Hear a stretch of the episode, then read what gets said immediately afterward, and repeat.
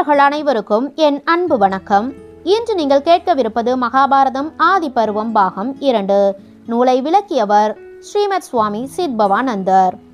குருவம்சத்தை சேர்ந்த சந்தனு மன்னன் தன்னுடைய நாட்டை நன்கு ஆண்டு வந்தான்.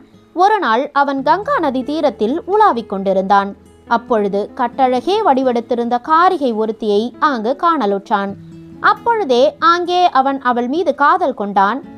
சிறிதேனும் தயங்காது தன் கருத்தை அவன் அவளிடம் தெரிவித்தான்.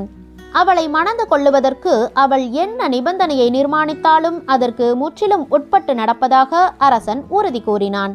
தன்னை மணப்பது என்றால் அதற்குரிய நிபந்தனைகள் இன்னென்னவென்று அந்த மடந்தை மொழிந்தாள். அப்பெண்ணின் பெற்றோர் யார் என்று மன்னன் வினவலாகாது என்பது முதல் நிபந்தனை. நல்லதோ கெட்டதோ அவளுடைய செயல் எதுவாயினும் அதை குறித்து அவன் பேச்செடுக்கலாகாது என்பது இரண்டாவது நிபந்தனை. எக்காரணத்தை முன்னிட்டாவது அவன் அவள் மீது கோபித்துக் கொள்ளலாகாது என்பது மூன்றாவது நிபந்தனை.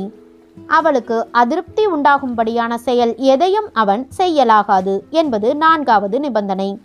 இந்த நான்கு நிபந்தனைகளுள் ஏதேனும் ஒன்றிலிருந்தாவது அம்மன்னன் பிசகுவானாகில் அக்கணமே அம்மாது அவனிடமிருந்து விலகிக் கொள்வாள் நிறைவேற்றுவதற்கு மிக கடினமான இந்த நிபந்தனைகள் அனைத்துக்கும் காதலில் மயங்கிப் போன சந்தனு மன்னன் உடந்தையானான். அவ்விருவரும் மணந்து கொண்டு இன்புற்று வாழ்ந்து வந்தார்கள். கணவனும் மனைவியும் பரஸ்பரம் நன்கு நேசித்து வந்தார்கள். அரசி ஒருத்தியிடம் இருக்க வேண்டிய அடக்கமும் மாண்பும் அந்த மாதரசியிடம் மிளிர்வனவாயின. காலம் எப்படி கடந்து போயிற்று என்பதை அறியாதவர்களாக அத்தம்பதிகள் இன்புற்று வாழ்ந்து வந்தனர். நாளடைவில் அந்த சக்கரவர்த்தியினிடம் விபரீதமான பாங்கொன்று வடிவெடுத்தது. மகப்பேறுகள் சிலவற்றை அவள் பெற்றெடுத்தாள். பிறந்த ஒவ்வொரு சிசுவையும் சீரிய பாங்குடன் அவள் தூக்கிச் சென்று வழிந்தோடும் கங்கா நதிக்குள் வீசி எரிந்துவிட்டு திரும்பி வந்தாள். தான் பூண்டிருந்த அரிய பெரிய கடமை ஒன்றை நிறைவேற்றி விட்டவள் போன்று அரசனிடம் புன்னகையோடு திரும்பி வந்து சேர்ந்தாள். மகாராணி புரிந்து வந்த இந்த பாதக செயலை குறித்து வேந்தன் திகிலடையலாயினன். ஆனால் பூண்டிருந்த நிபந்தனையின்படி அவன் வாய்ப்பொத்தி இருந்தான்.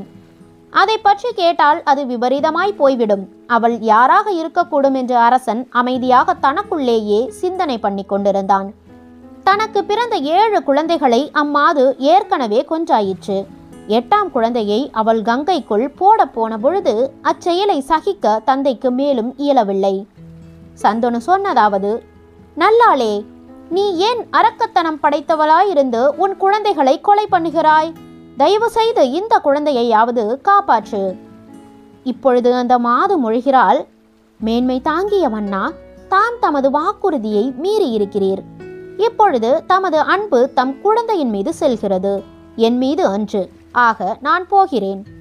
அப்படி போவதற்கு முன்பு என்னையும் என் செயலையும் தமக்கு எடுத்து விளக்குகிறேன் கேளும்.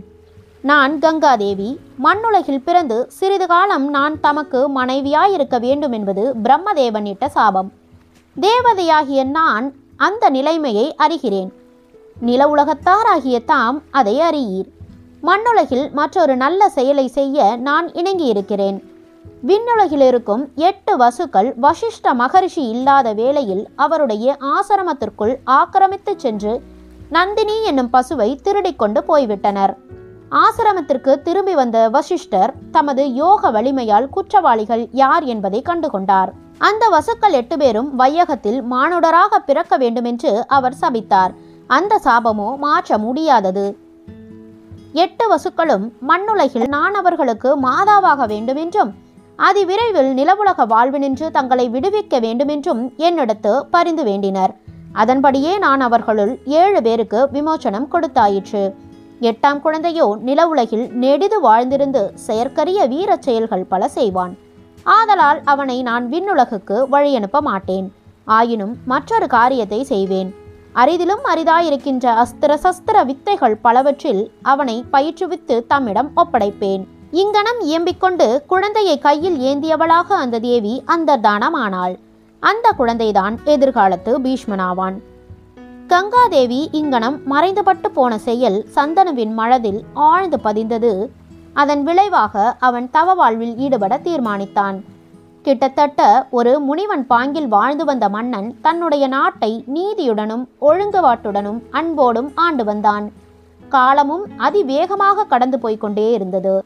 சந்தன மன்னன் ஒரு நாள் தன்னந்தனியாக கங்கை கரையோரத்தில் உலாவிக் கொண்டிருந்தான். அப்பொழுது அவன் அழகிய ஒரு இளைஞனை சந்தித்தான். அவ்விளைஞனை பற்றிய பாங்குகள் அனைத்தும் பாராளும் வேந்தனுடைய கவனத்தை கவர்ந்தன.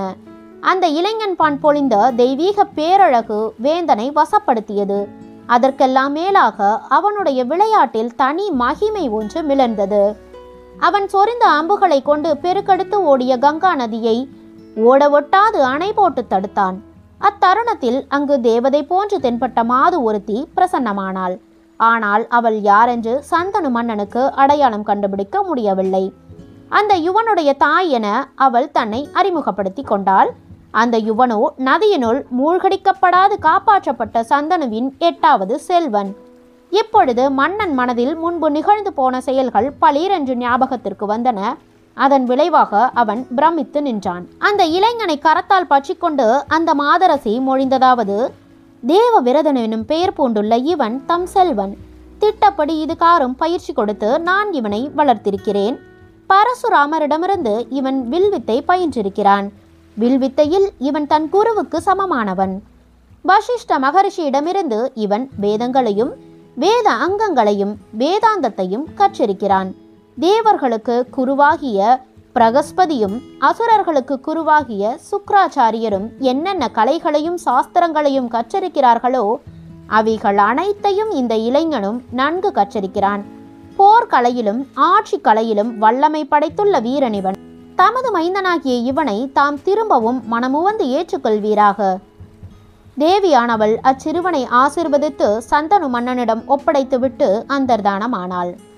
நேயர்களே நீங்கள் இப்பொழுது கேட்டது மகாபாரதம் ஆதி பருவம் பாகம் இரண்டு. கேளுங்கள் கேளுங்கள் கேட்டுக்கொண்டே இருங்கள். இது உங்கள் பி கே லாகன் கீ